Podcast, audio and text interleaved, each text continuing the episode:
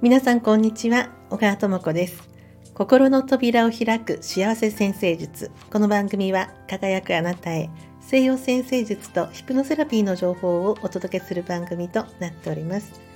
さて引き続き月星座の話を進めていきたいと思います。今回は月星座双子座の方のま特徴と悩みがちなポイントということをお話ししたいと思います。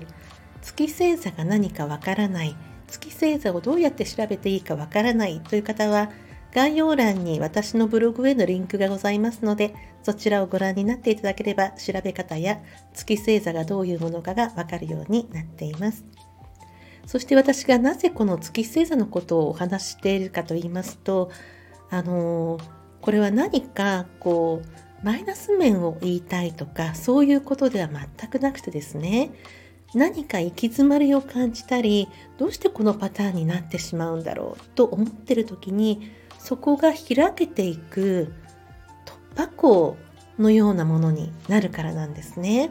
これに気がついてしまうと陥りがちなパターンの理由が分かって違う角度から自分を見ることができるようになったり、まあ、月星座というのはこう体が疲れてる時や落ち込んでる時に出やすいのであなんか絡まっちゃったなっていうことが分かりやすくなるのでとても生きやすくなるポイントだと思ってこれをお伝えしています。では月双子座の方ですね。月星座が双子座の方の特徴としましては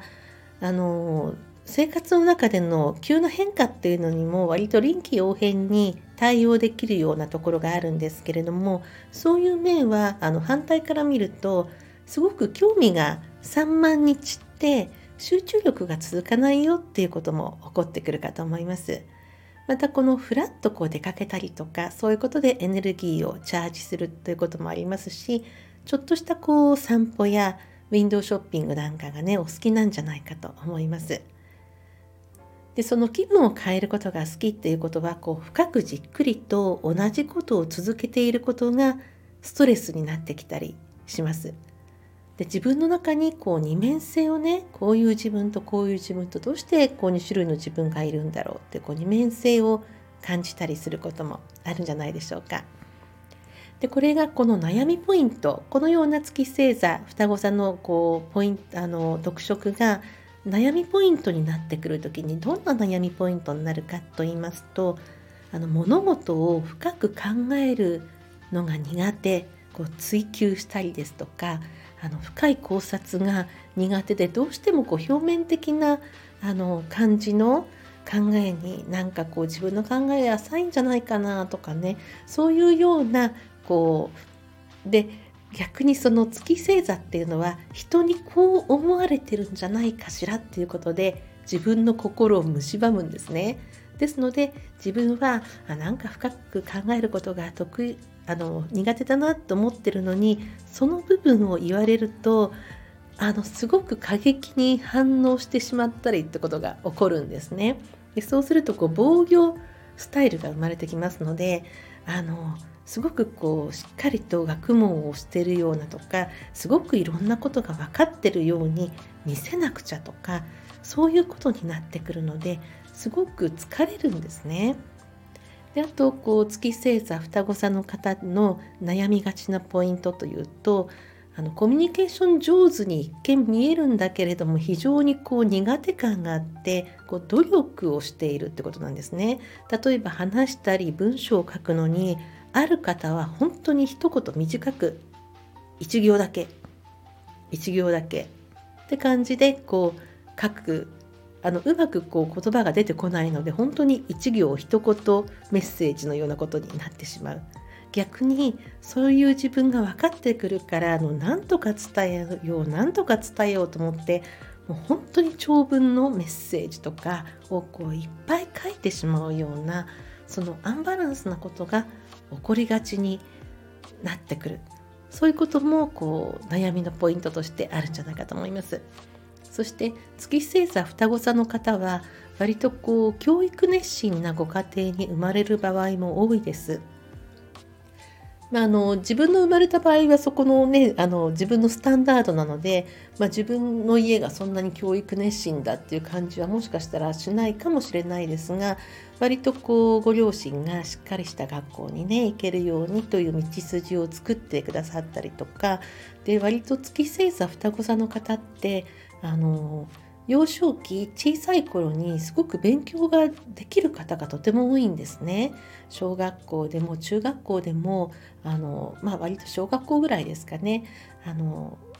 勉強がとてもよくできるのでこう期待されたりするわけなんですけれどもただこうだんだんだんだんその勉強っていうことの苦手感が広く浅くっていうのが得意なんですけれどもその深くこう学んでいくっていうことがあの苦手な面があるのであの高校大学になってくるとすごく勉強がストレスになってくる場合が多いです。ただその小さい時の自分のイメージ優秀なあの自分もちろんその優秀だったんですよ小さい時はね。あのその時の自分のイメージの残りみたいのがすごくあるのでやはりそれを守るために必死に努力をされる場合があの多いかなと思いますそういう方が多いそういう月星座双子座って出方をする場合があるんですね。でそのままこう教える職業に進まれる方もあの一定数いらっしゃると思うんですけれどもその教える職業になった場合にあの得意と思ってるんだけれども非常にこう苦しい感じを持たれる方もあのいてでそのことであの悩んで人生のこう多くの時間をね使ってしまうってそういうことも起こってきたりします。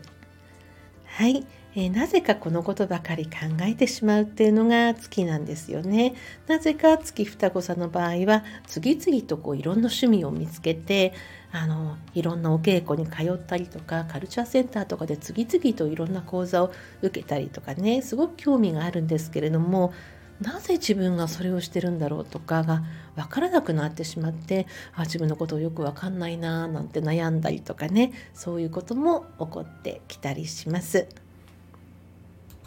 今回のシリーズではその特徴ということをずっとお話ししていきますのでじゃあそういう時にどんな風にしたらいいのかとかどういうその解決方法があるのかっていうのはまた次のシリーズでまとめてお話をしていきたいと思います。今日は月星座双子座の方の特徴と悩みがちなポイントということでお話をしてさせていただきました。聞いてくださってありがとうございます。お相手は星読みの小川智子でした。また次の放送でお会いいたしましょう。